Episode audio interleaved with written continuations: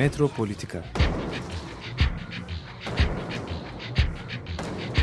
Kent ve kentlilik üzerine tartışmalar. Ben oraya gittiğim zaman balık balık balık balık tutabiliyorum mesela.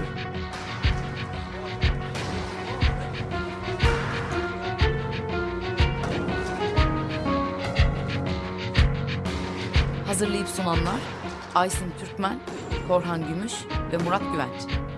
Takusu yok yani. kolay kolay boşaltamadılar. Yani elektrikçiler terk etmedi Perşembe Pazarı merkezinde.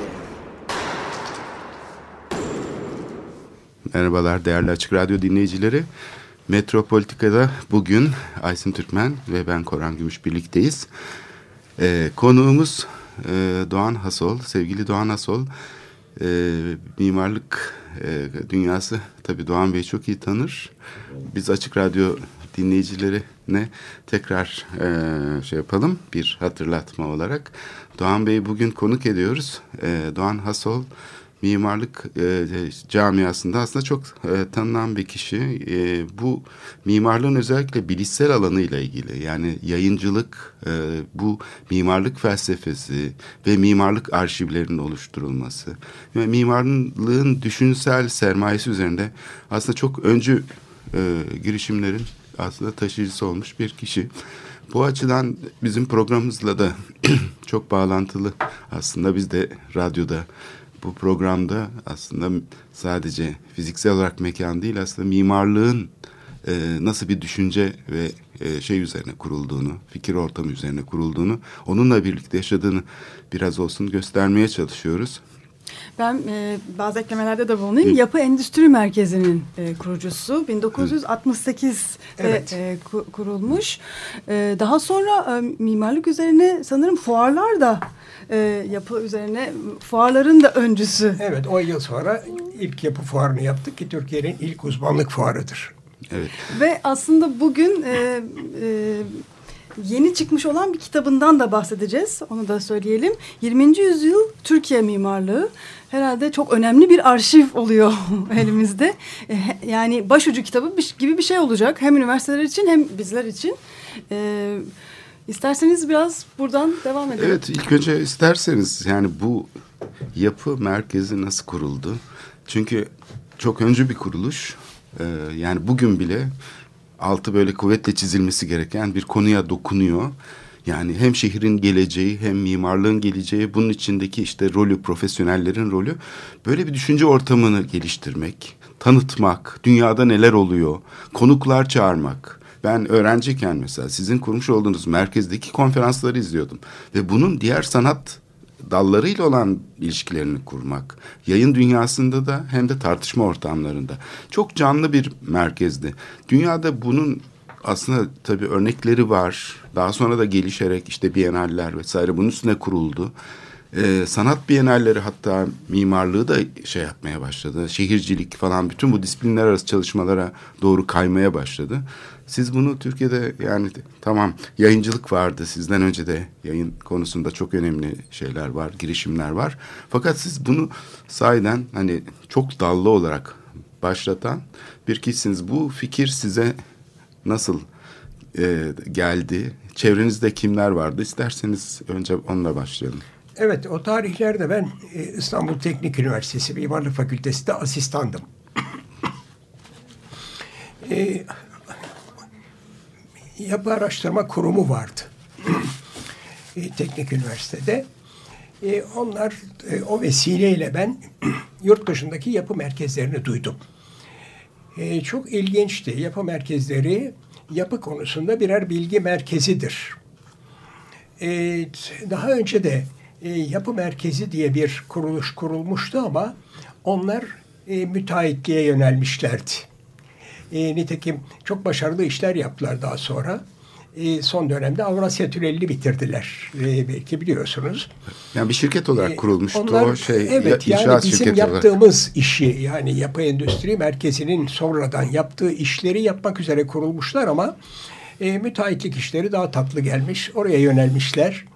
E, dolayısıyla ciddi bir boşluk vardı. İlk kez ben 1965 yılında e, Uluslararası Mimarlar Birliği Paris Kongresi'ne katıldım.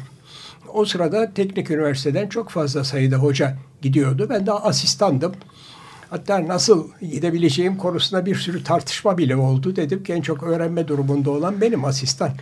Ee, bir takım kolaylıklar sağladılar sonra. Ben e, o kongreye gittim Paris'e. E, aynı zamanda amacım e, Paris'teki yapı merkezini, sonradan kapandı o, e, Londra'daki yapı merkezini ve Rotterdam'a geçerek Rotterdam'daki yapı merkezini incelemek istiyordum. Yani böyle bir kuruluş e, aklımdaydı. Bunu ne, nasıl yaparız bilmiyordum ama e, en azından başlangıç olarak böyle bir e, girişimde bulundum. Rotterdam'daki yapı merkezi çok önemlidir. E, Londra'daki daha eskidir ama e, savaşta, e, İkinci Dünya Savaşı'nda e, Varşova'nın yüzde doksanı yıkılmış.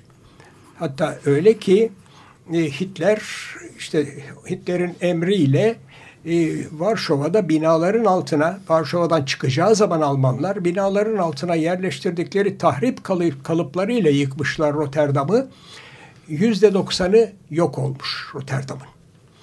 E, e, pardon affedersiniz Varşova'nın yüzde doksanı yok olmuş. E, Rotterdam'a gelince e, Rotterdam'ın yüzde sekseni yıkılmış. E, ikisinin seçtiği yol mimari olarak farklıdır. E, Varşova'nın elde plan, planları, projeleri varmış, röleveleri varmış binaların ve Varşova o eski planlara, projelere göre şehri yeniden kurma kararını almış.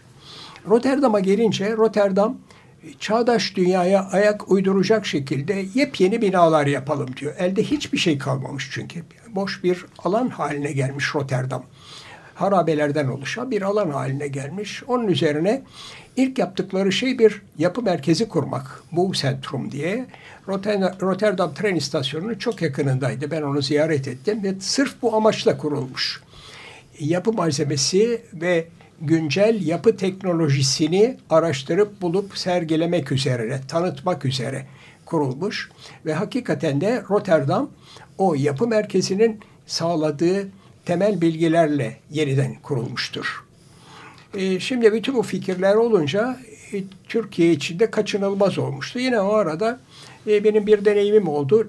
Bir e, hava yolları şirketinin e, şehir terminalini yapıyorduk. E, bir yabancı mimar geldi. Dedi ki şu malzemeleri topluca nerede görebiliriz acaba? E, ben Perşembe Pazarı'na götürdüm. Mimarın. Perşembe Tüm yenilikler orada. çoğu işportada satılıyor malzemenin. İşte e, fayans diyorsunuz. E, sadece beyaz fayans var o dönemde. Renkli fayans bile İtalyan fayansları var. İşte onlar da işportaya düşmüş nasıl satılıyorsa. E, bir dükkana giriyoruz orada işte musluk falan görüyoruz. Ötekine giriyoruz. Bir, dedi ki bunları topluca görebileceğimiz bir yer yok mu? E işte zaten o da ana fikri pekiştirmiş oldu. E, sonra ben e, fikrimi bir grup arkadaşa açtım. E, Profesör Rui Kafesçioğlu vardı. E, zaten yapı malzemesiyle uğraşan bir hocaydı. Doçentti o zaman. E, ona ilk teklifi yaptım. Ondan sonra başka bir malzeme hocası daha vardı. Ee, o asistandı, arkadaşımdı. Ona teklif ettim. Ben de daha aklımı kaçırmadım böyle şeylerle uğraşacak kadar. ee, başka bazı arkadaşlarımıza da teklif etti ve dedi ki e, şimdi mimarlar oldu. Aramızda bir makine mühendisi, bir elektrik mühendisi, e, bir inşaat mühendisi zaten vardı. Onları da alalım adeta bir yapı nasıl kuruluyorsa uzmanlar uzmanlıkları oluşturmuş olalım bünyemizde. Harbiye'de bir yer tuttuk ve orada işte sizin bahsettiğiniz merkezi kurduk. Önce bir daimi yapı malzemesi sergisi. Sonra kurslar, konferanslar düzenledik. Ee, orası çok canlı bir merkez haline geldi. Yani bilginin toplandığı ve dağıtıldığı bir merkez oluşturmuş olduk. Evet bunu kamu yapmadı. Ee, yani tamamen evet özel bir girişim olarak bu başladı. Tamamen özel bir girişim ve inanın ilk ana sözleşmemizde yapmış olduğu, koymuş olduğumuz bütün işleri gerçekleştirdik zaman içinde.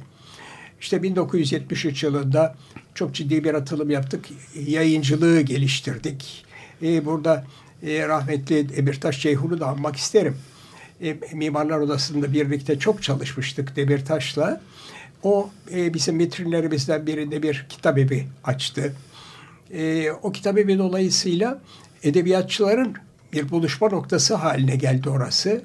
E, konferanslar düzenledik. Altta bir konferans salonumuz da vardı zaten. Mimarlık, e, mühendislik konferanslarının yanı sıra edebiyat konferansları da oluştu. Yani tam bir kültürel merkez haline geldi. Kitap almaya evet ben yapı Evet. merkezine gittiğimizi hatırlıyorum.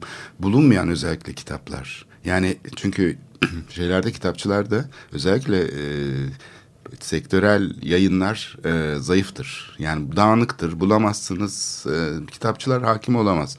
Ama sizin oraya geldiğimiz zaman yani ben e, birçok bulunmayan yayını sizin oradan satın aldığımı e, şey kütüphaneme koyduğumu hatırlıyorum öğrenciyken daha. E, Doğrudur hatta biz başka bir şey daha yaptık o dönemde. Şimdi üniversitelerin yine e, Türkiye'de zaman zaman döviz sıkıntıları olur. E, üniversiteler e, yeni çıkan kitapları temin etmekte ki yerli yayın o tarihte çok az.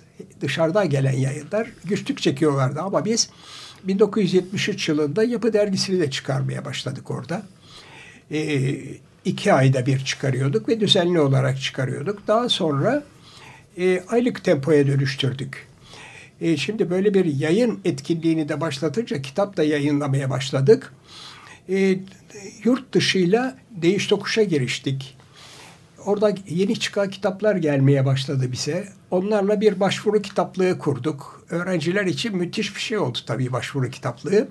Üniversitelerde bile bulamadıkları kitapları orada okuma şansı oluyordu. Ee, böyle bir başlangıç yaptık. 1978 yılı geldiği zaman da artık Türkiye'de yapı malzemesi de bir hayli gelişmeye başlamıştı. Ee, ilk yapı fuarını yaptık İstanbul Spor ve Sergi Sarayı'nda. Evet çok müthiş bir şey bu çünkü yani yıllar sonra Rem e, Koolhaas da bu Elements diye e, Venedik Bienalinin temasını tekrar bu elemanlar üzerine yani yapı teknolojileri ve ögeleri üzerinden tekrar mimarlığı tartışmaya açmıştı. E, sizin yaptığınız şeye benziyor bir parça çünkü bu- burada da sadece şey değil yapı teknolojisindeki gelişmeleri de izlemek mümkün. Mesela izolasyon türleri, işte yeni çıkan e, kaplama malzemeleri vesaire. E, bu şeyin e, yayın da aynı zamanda bir taraftan da sanat boyutu da içeriyordu. Benim hatırladığım kadarıyla ben de çünkü zaman zaman hatta yazılar da gönderdim basıldı Yapı Dergisi'nde. Çok e, şey bir yayındı yani e, renkli bir yayındı. Hem uluslararası çerçevedeki mimarlık şeyini izleyebiliyordunuz. Şimdi bunun tabii yani Rotterdam deyince benim aklıma şu çağrışıyor. Rotterdam bugün yani bir mimarlık merkezi olmakla övünüyor dünyada. Yani bu şeyin sizin söylemiş olduğunuz e, e, meselenin bugüne gelen uzantısı e, buradaki mimarlık merkezinin işte her iki senede bir düzenlediği etkinlik olan Bienal ve aynı zamanda da dünyanın bir mimarlık merkezi olarak Venedik'ten sonra kendisini konumlandırması yani mimarlığın düşünsel ortamının e, şey yapıldı. Sizin bu çabalarınız aslında çok paralel. Yani çok aynı zamanda siz de aynı şeyleri hissetmişsiniz ve Türkiye'de bunu öncü bir takım insanlarla gerçekleştirmişsiniz yani. E, aslında bizim e, önce bir görevimiz de oldu. Yani o tarih daha e, Türkiye sanayi çağını yaşamıyor. Yani biraz önce anlattığım gibi biz Harbiye'de yapıp e, bilgi merkezini kurarken daimi sergimizi açarken dediler ki bu işin yeri orası değil ki neresi dedik Perşembe Pazarı dediler. Yanlış yerde açtınız Yanlış tezgah. Ama bizden sonra e, birçok e, üretici firma Taksim, Harbiye civarında e, sergi e, alanlarını kurdular. Onlar açtılar. Ve biz başladığımız zaman daha bilgi çağı, bileş- bilişim çağı falan yok ortada. Bilgisayar bile yok. Bilgisayarın adı bile yok. Elektronik beyin. Yani ilk e, te- teknik üniversitede ben kurulduğunu hatırlıyorum Taşkışla'da. Kocaman bir hacimin içinde kocaman bir makine vardı. Sadece kart deliyordu böyle. Çakır çakır çakır çalışıyor, çalışıyor, çalışıyor. Sonra da Mekanik bilgisayarla. e, mekanik bilgisayar. E, biz sonra bir tane IBM'den bir şey kiraladık. E, bizim arkadaşlar Fihris'te daha çabuk bakıyorlardı. Yani Daha öyle bir çağda biz bir bilgi merkezi kurduk. E, bu çok önemliydi tabii. E, gerçekten de 1968 zaten bir dönüşüm yılıydı. Avrupa'da da hatırlayacaksınız öğrenci hareketleri falan var. Yani sloganları da yasaklamak yasaktır o zaman. Öğrencilerin E, e, ben Yapı Endüstri Merkezi de 68 kuşağından kuşağındandır diyorum. Çünkü e, o da genç bir kuruluş. E, genç e, genç kafalar, genç fikirler e, bu şekilde çıkabiliyor. Şimdi e, bu iş özellikle de mimarlık e, kültürün bir ifadesidir. Bunu yalnız ben söylemiyorum. Fransız mimarlık yasasının Fransa'nın mimarlık yasası var. Bazı ülkelerin mimarlık politikaları vardır. Türkiye'de ne yazık ki böyle bir şey yok. E, mimarlık ve mühendislik yasa, e, kanunu var bizde 1938 tarihli ama o yetkilerle ilgili bir şeydir. Mimarlığın ne olduğunu tanımlamaz.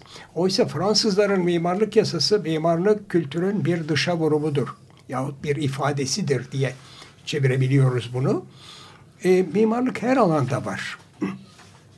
Yaşadığımız her alanda var. Mimarlık mekan düzenleme sanatı olduğuna göre işte içinde bulunduğumuz bu stüdyoda bir mimari unsur, e, sokağa e, bir tiyatroda, bir sinema salonu da, evimizde bunların hepsi mimari çevreler. Sokağa çıktığımız zaman da e, e, kentsel mimarlık devreye giriyor.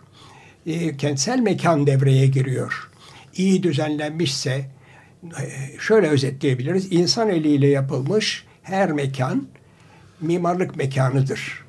Ha, iyi düzenlenmiştir. Kötü o başka bir şey tabii. O mimarinin kullanılışına, onun becerisine.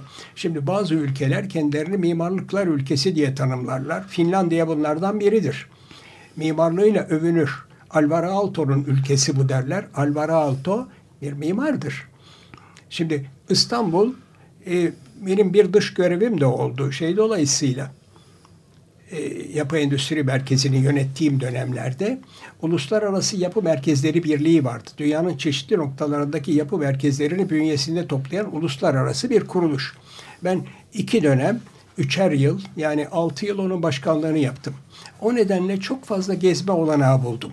Pek çok şehri gördüm. Şimdi e, İstanbul'da tarih vardır, mimarlık vardır, doğal güzellik vardır. Şimdi başka şehirleri aldığımız zaman örneğin Rio gerçekten çok güzel bir şehirdir. Doğal güzellik vardır, mimari vardır, tarih yoktur. O da işte taksiye bindiğiniz zaman Rio'da size işte Oscar Niemeyer'in binası diye gösterirler. En ünlü mimarları o dönemde. E, dolayısıyla toplum mimarlığı özümsemiştir. Şimdi Roma'ya geldiğimiz zaman Roma'da doğal güzellik yoktur tarih vardır, mimarlık vardır. Paris için de aynı şeydir bu. Yani bu üçünü bir sentez içinde, bir bireşim içinde, bünyesinde toplayan şehir İstanbul'dur. Biz İstanbul'un kıymetini biliyor muyuz? Bilmiyoruz. İstanbul gerçek bir mimarlıklar şehridir. Yalnız İstanbul mu? Türkiye öyle. Bütün Türkiye uygarlıkların merkezi gibi baktığınız zaman. Tabii şu gözle bakmak lazım. Yani e, kalmış olan eserler arasında din, dil, ırk ayrımı yapmamak lazım. Hepsi bizim. Biz bu ülkenin insanlarıysak bunlar bize e, emanet edilmiş olan dünya mirasıdır. Biz bunlara iyi bakmak, korumak zorundayız. Yani e, antik sütunları alıp kireç yaptık. Dünyanın hiçbir ülkesinde mermer kireci yoktur. Bu Türkiye'de vardır sadece mermerden kireç üretmek değil mi? Evet. Yani bu sayeden... Ama bu arada son derece değerli bir antik e, sütun başlığı gitmektedir. Ahşap yapıyı ısınmak için kullanmak mesela ben çok görüyorum bunu. Evet. Ee, adalarda mesela çok değerli arnubo yapılar falan. Bunların hemen böyle parçaları sökülüp sobada yakılıyor. Sık sık görüyorum. Ya bu mimari parçalar parçalar birisi bir kilisenin parçası, birisi bir köşkün parçası falan nasıl oluyor da sobada yakılabiliyor? Ben kurtarmaya çalıştığım oldu yani. Ee, bu hafızalaştırma çalışması diyelim, mimarlığı. Sizin kitabınız bana bunu çağrıştırıyor. Yani ihmal edilen şeylerden biri şöyle bir dönüp bakmak. Ne yapıyoruz? Bunun bir muhasebesini yapmak. Bir de ihmal edilen gene bir şey var. Koruma pratiklerinde modern kısmı unutuluyor. Yani hep bu neoklasik yapılar, süslü binalar falan bunların üzerinden bir koruma şeyi var. Tuhaf bir basma kalıp bir yaklaşım. Oysa ki mimari bir zeka ürünü olan ve özellikle emeğin yabancılaşmasını sorgulayan yani o taklit ve kalıptan çıkma eski geleneksel şeylerin taklidini yaparak bir tür e, bu işaretsizleştirilen toplulukları e, şey yapan, baskılayan rejimi aslında e, tekrar zorla dayatan yani o şeyin bugün politikada da gördüğümüz yani e, bastırılmış olan bir şey var burada. İşte geleneği yok ederken bir de o geleneği taklit ederek onu büsbütün e, şeye dönüştüren yani bir baskı rejimine dönüştüren bir anlayış var ve bu yüzden de modern mimarlık ihmal ediliyor. Son olarak e, geçen programda da işledik. E, Galata Port diye adlandırılıyor. İşte o projenin içinde Naci Meltem'in yapısı 1938 yapımı özgün bir şeydi bu e, Denizbank antreposu. Mesela paldır küldür yıkıverdiler ve şimdi baktığımızda süslü bir cephe koymuşlar. Taklit bir şey koyuyorlar yerine bambaşka bir şey. Şimdi bu unutkanlığı aslında karşı bir hafıza koruma çalışması, hafıza demokrasinin temellerinden biridir. Sizin özellikle bu 20. yüzyıl mimarlığını öne çıkaran çalışmanız aslında bu hafızalaştırma. Yani bir tür direnmek aslında bu şeye karşı bir direniş. Hatırlayalım bakın neler yaptık, neler yapıyoruz diyen bir çaba. Bu gayreti e, bize biraz e, kitabı da Şimdi tanıta, ben, tanıtmak için e, fırsat olabilir. Yıllardan beri bir birikim yaptım bu konuda. Hatta e, yine Yapı Endüstri Merkezi'nin Sanal Mimarlık Müzesi vardır. Orada Cumhuriyet Dönemi Mimarlığı diye e, bir bölüm vardır. Orası için çalışma yapmıştım. E, bu kitaba başlarken de çok büyük bir hazırlığım var diye başladım ama her şeye rağmen iki sene daha dolu dolu çalışmam gerekti. Yeni belgeler bulmam, yeni kaynaklara başvurmam, e, ciddi bir çalışma oldu tabii bu. Şimdi ne var? Çok e, ilginç bir saptamadan bahsetmek istiyorum. E, bu kitap daha çıkma evresindeyken bu kitabın içindeki bazı yapılar yıkıldı. Evet burada görüyoruz örneklerini. Onlar yıkıldı. Bakın mesela siz bir örnek verdiniz Galata Port, Port içinden. Yolcu salonu. Yolcu salonu gitti. Nasıl yıkarsınız yolcu salonunu? E, dün de meclis Mümkün içindeki değil. meclis e, binasının içindeki işte o dekorasyonu gördük. Ben açıkçası belediye binalarına falan gittiğim zaman şaşırıyordum zaten. Yıllardır o yani özgün yapıların içine nasıl bu kadar serbestçe süslemeler, müslemeler koyuyorlar. Hadi diyelim anlamıyorlar yöneticiler. Bakın mimariyi yorumlamak için anlamak lazım. Mimari, mimarlık dilinden anlamak lazım. Mimarlık konusunda bilgi sahibi olmak lazım. Bizde ne yazık ki bilgi sahibi olmadan fikir sahibi olabiliyor insanlar. Ha, binayı yargılıyorlar. Bu binayı işte Atatürk Kültür Merkezleri için söylenen şeydir bu. Ankara ve İstanbul'daki Atatürk Kültür Merkezi için. Bu bina niye yıkmak istiyorsunuz diye soruyorum. Beğenmiyorlar. Çirkin diyorlar. Bu bina çirkin. Ha bakın diyorum biz mimarlıkta binaları çirkin veya güzel diye yargılamayız. Böyle bir değerlendirme olamaz. Bunlar sübjektif kavramlardır.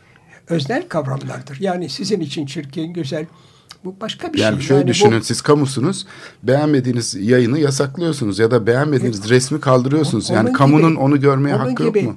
Evet. Onun gibi e, belleklerimizde yer etmiş insanların anıları var ve onları e, güncelleştirebilirsiniz, dokunabilirsiniz. Bakın Paris'teki opera binası, örneğin Garnier Operası.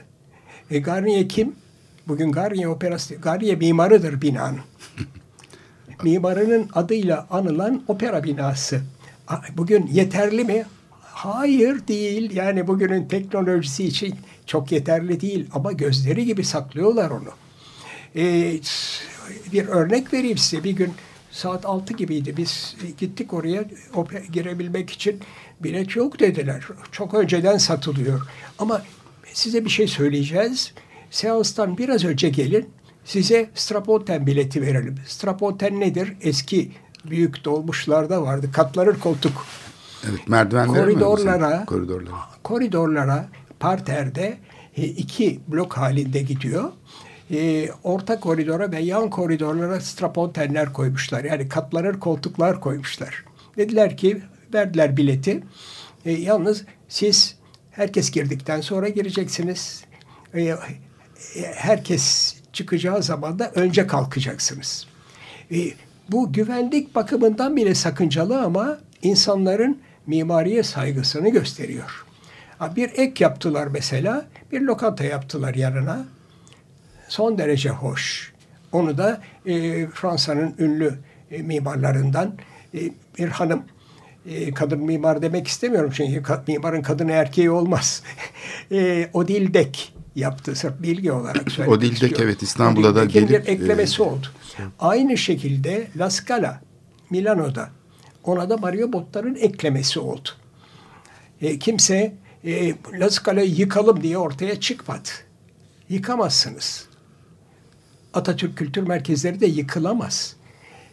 Değerlendirmek istiyorlarsa tartışmak lazım. Bilgi sahibi olmak lazım.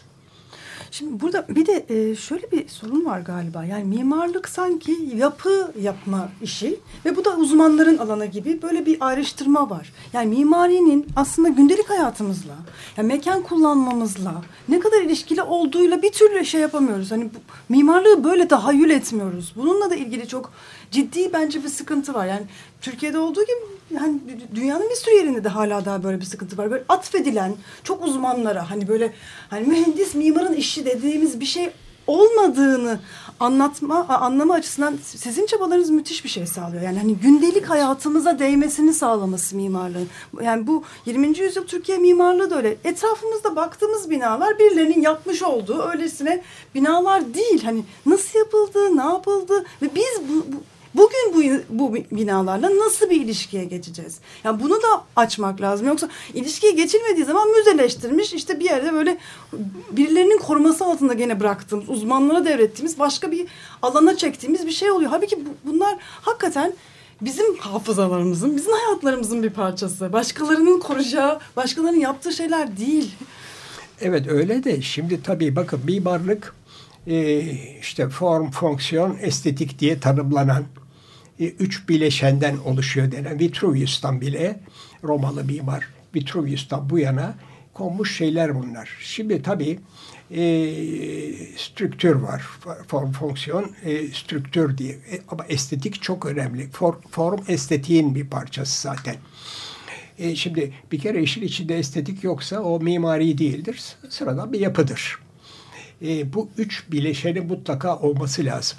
Hatta e, kısa bir süre önce kaybettik kendisini saygıyla anmak istiyorum. Bülent Özer e, çağdaş mimarlık ve sanat tarihçisiydi. Bülent bunu çarpan olarak koyardı. E, estetik çarpandır burada. Ötekiler vardır. Yani estetik sıfırsa çarptığınız zaman sonuç sıfır olur. Dolayısıyla e, bir kere bunun e, bilinmesi lazım ve insanların, toplumların mimarlığı benimsemesi, istemesi lazım. Bir başka nokta, e, estetik ve sanat boyutu bu kadar önemli olduğuna göre mimarlık dayatma kaldırmaz. Şimdi e, çok zaman bir takım dayatmalar oluyor. Bugün işte Selçuklu Osmanlı tarzı yapı yapacaksınız. böyle bir şey olamaz. Yok böyle bir şey. Mimarlık ancak özgür bir ortamda yapılabilir. Yani e, bütün düşünce üretimi gibi, sanat gibi. Tabii yani böyle dayatmalarla mimarlık olmaz. Dayatmalarla sanat da olmaz zaten. Şöyle heykel yapın, böyle resim yapın, böyle müzik yapın. Böyle bir şey olamaz. Yani e, siyasetin müdahale edemeyeceği alanlar vardır. İşte bilime müdahale etmez, destek verir. Kültüre müdahale etmez, destek verir. Sanata müdahale etmez, destek verir. Spora müdahale etmez, sadece destek verir. Her şey kültürle başlıyor tabii. tabii. Yani insanların büyük felaketleriyle karşılaştığı zamanlar ilk önce kültürel alanda bu dayatmalar başlıyor. Ve ondan sonra dikkat ederseniz o toplumların sonu öyle ortaya çıktı. Yani o dünya savaşları aslında kültürel alandaki dayatmalarla başladı. Yasaklamalar, işte mimari açıdan bu şey, bağımlı ilişkiler, piyasa ve e, iktidar bağımlısı e, mimarlıklar ortaya çıkmaya başladı. Onun için bu özgürlükler çok önemli. Şimdi Bir bahar kısa- şeyindeyiz. evet. Ee, Müzik arası verelim. Baharı kutluyoruz. Nevruz'u kutluyoruz. Erkan oradan dinliyoruz. Nevrozi'ye. La mekan elinden bir sada geldi Nevruzumuz canlar mübarek olsun Kalbi müminana bir safa geldi Nevruzunuz canlar mübarek olsun. Nevruzunuz canlar mübarek olsun.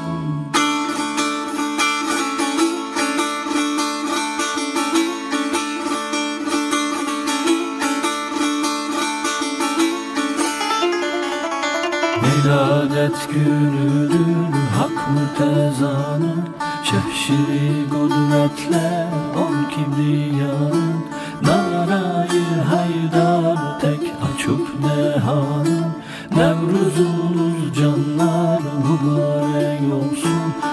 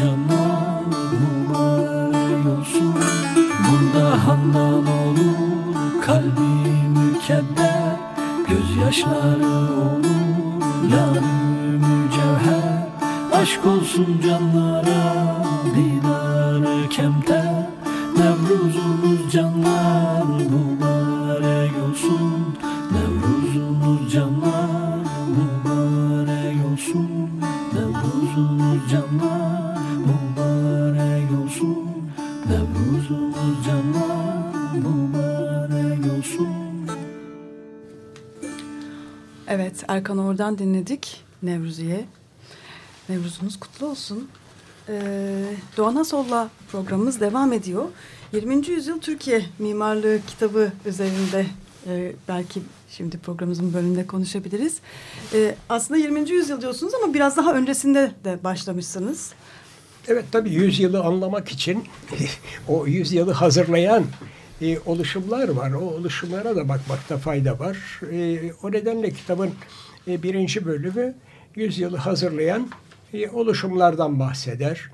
Şimdi e, 20. yüzyıla gelmeden önce mimarlığa baktığımız zaman e, bir kere e, mimar azlığını görüyoruz. E, Türkiye'de mimar sayısı son derece az. Yabancı mimarlar geliyor bir dönem. 19. yüzyılın ilk yarısında işte e, pek çok yabancı mimar geliyor Türkiye'ye. Onlar e, bazı yapılar yapıyorlar. E, yapıyor. Yani Levanten dediğimiz e, Venedikliler, Cenevizliler İstanbul'a gelip yerleşmiş Avrupa kökenli insanlar. E, azınlık mimarları var. İşte Balyan ailesi gibi. Örneğin Dolmabahçe Sarayı'nı Garabet Balyan e, yapıyor. E, tabii dışarıdan da destekler almışlar yine. Ve onların yaptıkları mimarlık var. Daha çok e, Türkiye e, şeyden sonra yani 1800'lerde yüzünü e, biraz batıya çevirmek istiyor. E zaten Türkiye Avrupalı bir ülke. Yani bunu öyle kabul etmek lazım. Avrupa'da Viyana'ya kadar gitmiş, bir, bir takım topraklara sahip falan. Balkan İmparatorluğu Biraz- oldu zaten. E, tabii e, batılılaşma çabaları da var. Onlar da şey yapılıyor ve e, bir karışım haline geliyor. Bizim eklektisizm dediğimiz yani seçmecilik dediğimiz çeşitli tarzları alıp bir araya getirip onlarla bir e, mimari yaratma çabası. Beyoğlu'nda bunun çok fazla örnekleri görülebilir. E, o dönem öyledir. Daha sonra Pardon o dönemle ilgili aslında belki hani 20. yüzyıl e, tarihine, mimarlık tarihine baktığımız zaman o dönemi daha uluslararası bir şey mimarlık e, şey gibi E, görebiliriz. Çok daha farklı değil mi? Çok daha fazla değil. etkileşen. Yani şeyde mesela bir Dolmabahçe Sarayı'nı alalım. 1843 e, 1856. Bu e, şeye de rastlıyor. Kırım Savaşı'nın bir dönemine rastlıyor. İstanbul'a Fransızlar gelmiş, İngilizler gelmiş, Kırım'da savaşılıyor. Savaş döneminde imparatorluğun ekonomik durumu da çok parlak olmadığı halde bir saray yapıyorlar. E, Abdülmecit e, e, saray yapmak Her istemiş. padişah da bir saray yapmış neredeyse yani. E, efendim yani saraylar sultanlara mahsustur tabii e, yapacak. E, başlamışlar hatta bankerlerden borç alarak yapılmış. E, çok kısa bir öykü de anlatayım. Son günlerde çok konuşuldu bu. Ee, işte e, Balyan ailesinden söz ettik. Sarkis Balyan da onların mimar çocukları. E, Sarkis Balyan da pek çok şey yapmış. Hatta şehir mimarı olmuş Abdülhamit zamanında. E, ama o kadar çok borç birikmiş ki bir sürü yere olduğu gibi mimara da borç birikmiş. Ödeyemiyorlar. Ödeyemeyince işte bir gün padişah diyor ki sana ne verelim bir şey bahşedelim falan da borcumuzu ödemiş olalım. O da Galatasaray Adası bugün Galatasaray Adası olarak andığımız e, iki büyük e, kayalıktan ibaret olan yeri istiyor. Ve orayı e, şey olarak veriyorlar, mülk olarak balyana veriyorlar. Yani borç karşılığı veriliyor. E, daha sonra biliyorsunuz bir padişah 5. dereceden torunu geldi. O adaya talip oldu. Mirasçı olarak. Mirasçı olarak ama e, mirasçı o değil. Çünkü adayı dedesi vermiş. E, Balyan'a vermiş. E, Balyan ailesi de e, 1950'lerde Galatasaray Spor Kulübü'ne para, bedeli karşılığında satmış. Yani tapulu mülktür o. Şimdi e, böyle sıkıntılı dönemlerde dahi e, mimari uygulanıyor. İşte Dolmabahçe Sarayı yapılmış. Şimdi Dolmabahçe Sarayı'nda e, çok karışık bir mimari var. İşte barok var, rokoko var, e, Osmanlı'dan şey var, İslami motifler var. Yani işte bu tam bir eklektisist mimarlık oluyor. Seçmeci mimarlık oluyor. E, bunun gibi işte daha sonra e, batılı e, formların geldiği ama yine oryantalist eğilimlerin olduğu Sirkeci Garı'nı görüyoruz, Haydarpaşa Garı'nı görüyoruz. O dönemin yapılarıdır bunlar. Tabi e, her şeye rağmen çok değerli yapılar. Yani bunları kullanmak, e, e, saklamak zorundayız. Yani tarihi değerleri, mimari de bir dönemi anlatması bakımından da çok ciddi mimari değerleri var tabii. Yani e, o mimarilerini eleştirebiliriz ama bu onları yok etmek için herhangi bir neden oluşturamaz. Daha sonraki dönemde bizim mimarlarımız yetişmeye başlıyor. Ha, bir de bu araya başka bir şey giriyor. Avrupa'daki baskıcı rejimler, İtalya'daki faşizm, e, Almanya'daki e, Hitler dönemi, nazizm. E, e, nazizm, nasyonal sosyalizm dönemleri bunlar geliyor. Tabii onlar öyle bir baskı ortamı yaratıyorlar ki beyin göçü başlıyor. Türkiye'de e, bu göçe beyin şey olan göçü ve e, yer. pek çok uzmanın Türkiye'ye geldiğini görüyoruz o dönemde. E, onların içinde e, hukukçular var, iktisatçılar var, edebiyatçılar var. E, tıp uzmanları var. Onlar olduğu gibi şehirciler ve mimarlar da var. Bu şehrin aslında bir karakteri de zannedersem göç alması. Yani bu tür e, beyin göçü alması. Yani e, şehirler çünkü böyledir. Yani bütün hinterlandından e, değerli şeyleri toplar. Sadece taşları, sanat eserlerini değil, aynı zamanda insanları da toplar. Aydınları, entelektüelleri, sanatçıları toplar. İstanbul böyle bir çekim Doğrudur gücüne da sahip. İstanbul değil o zaman ama. Çekim gücü Ankara.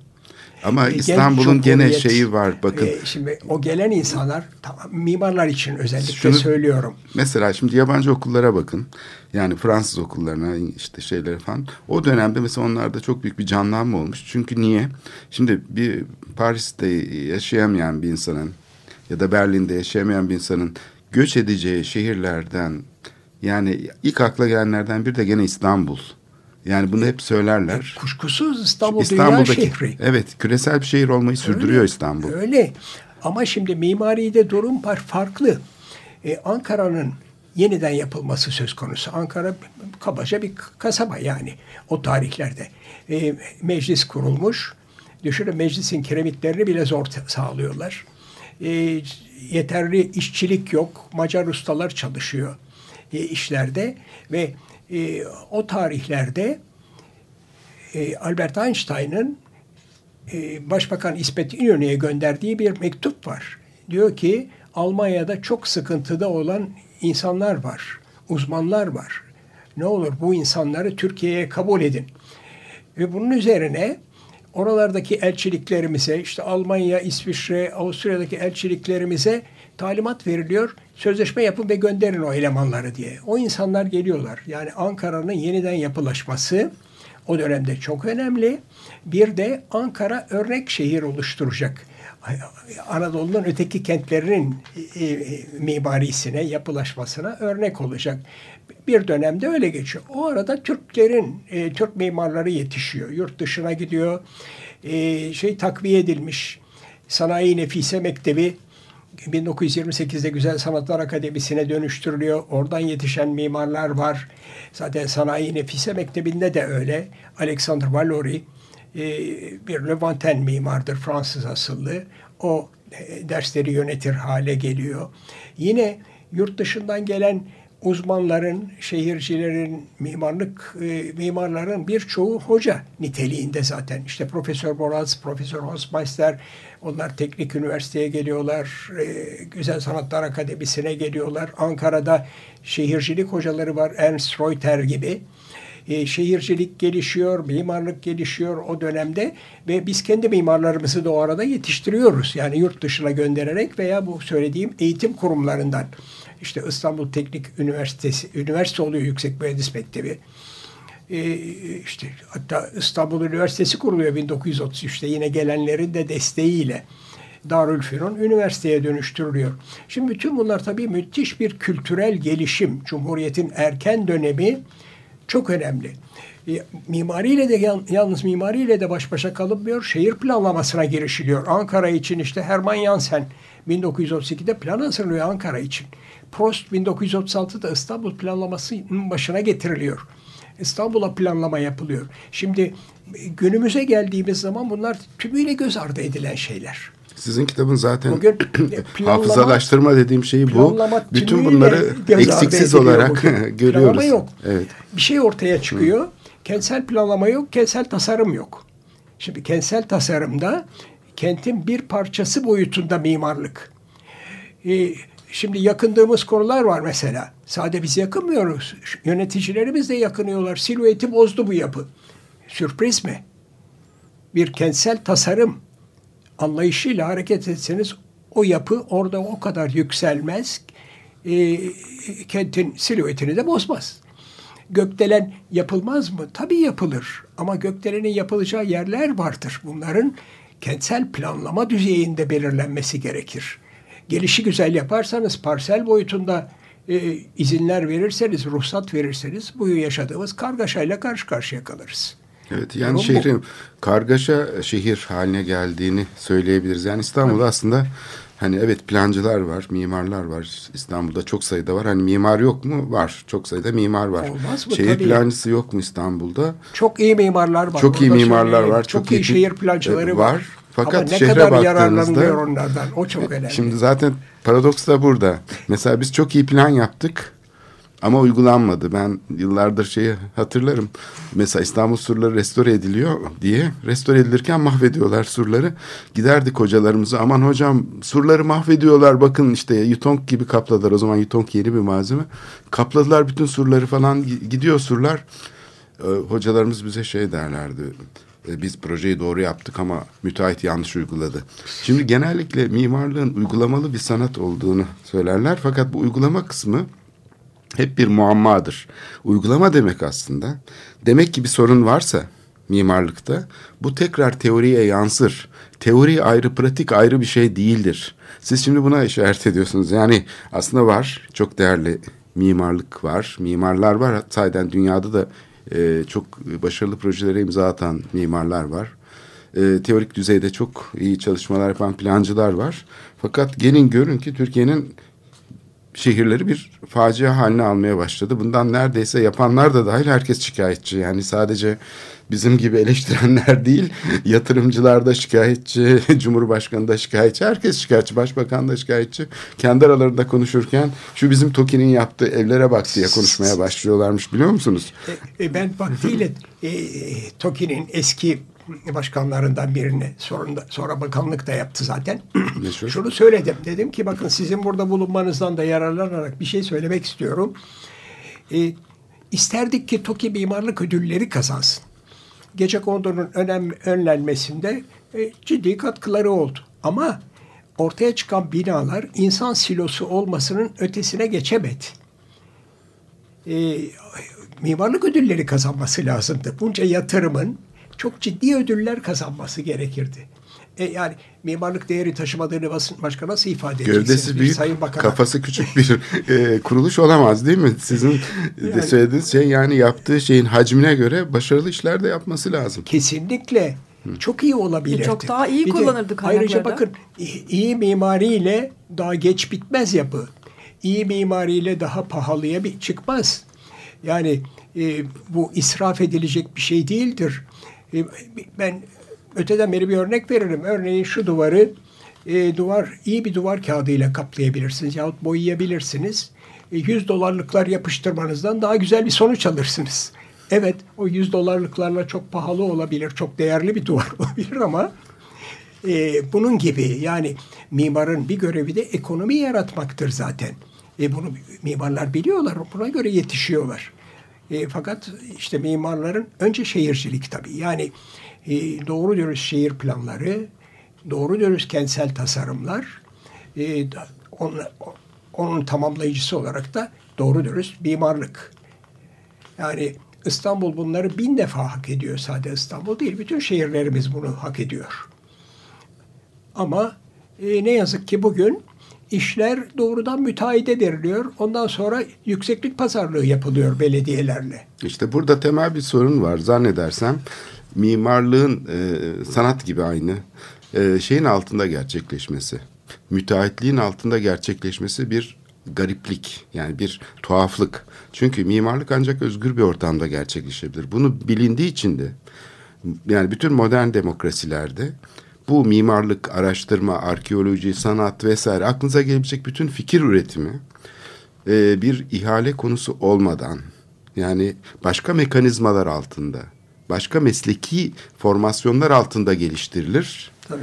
Ondan sonra ancak ortaya fikirler gerçekleştikten, e, bu kamusal nitelikli şeyler oluştuktan sonra, sonuçlar ortaya çıktıktan sonra e, diğer aktörlerin katılımı sağlanır. Yani mimarlık ve sanat özenle şeyden korunur.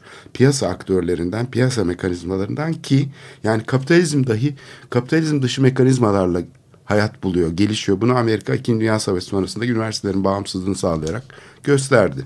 Sanat ve şey, mimarlığa verdiği önemle gösterdi.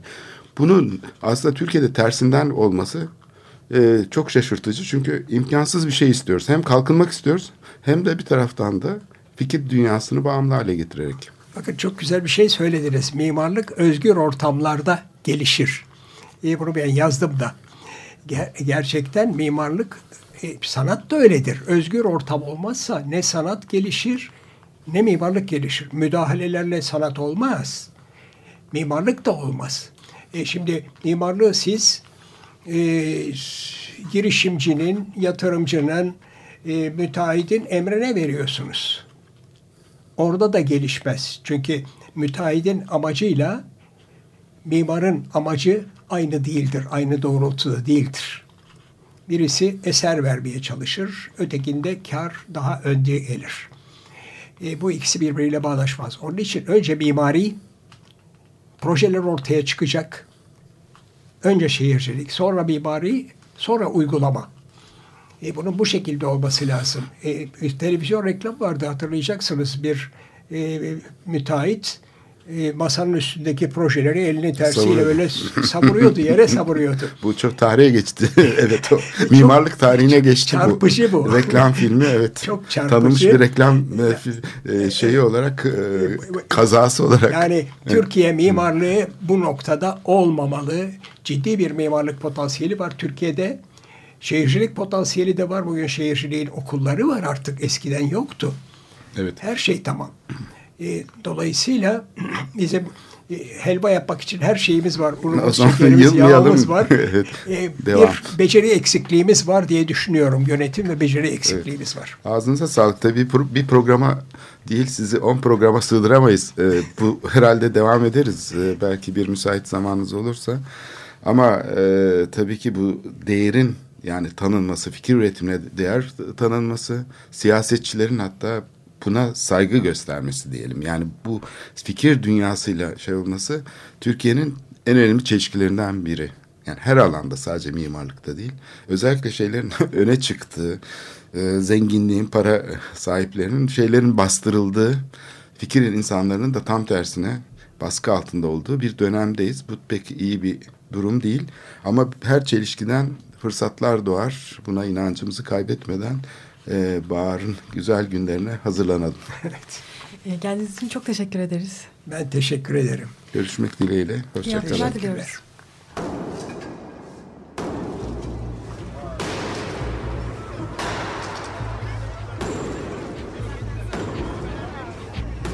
Metropolitika Kent ve kentlilik üzerine tartışmalar. Ben oraya gittiğim zaman balık balık balık balık tutabiliyorum mesela.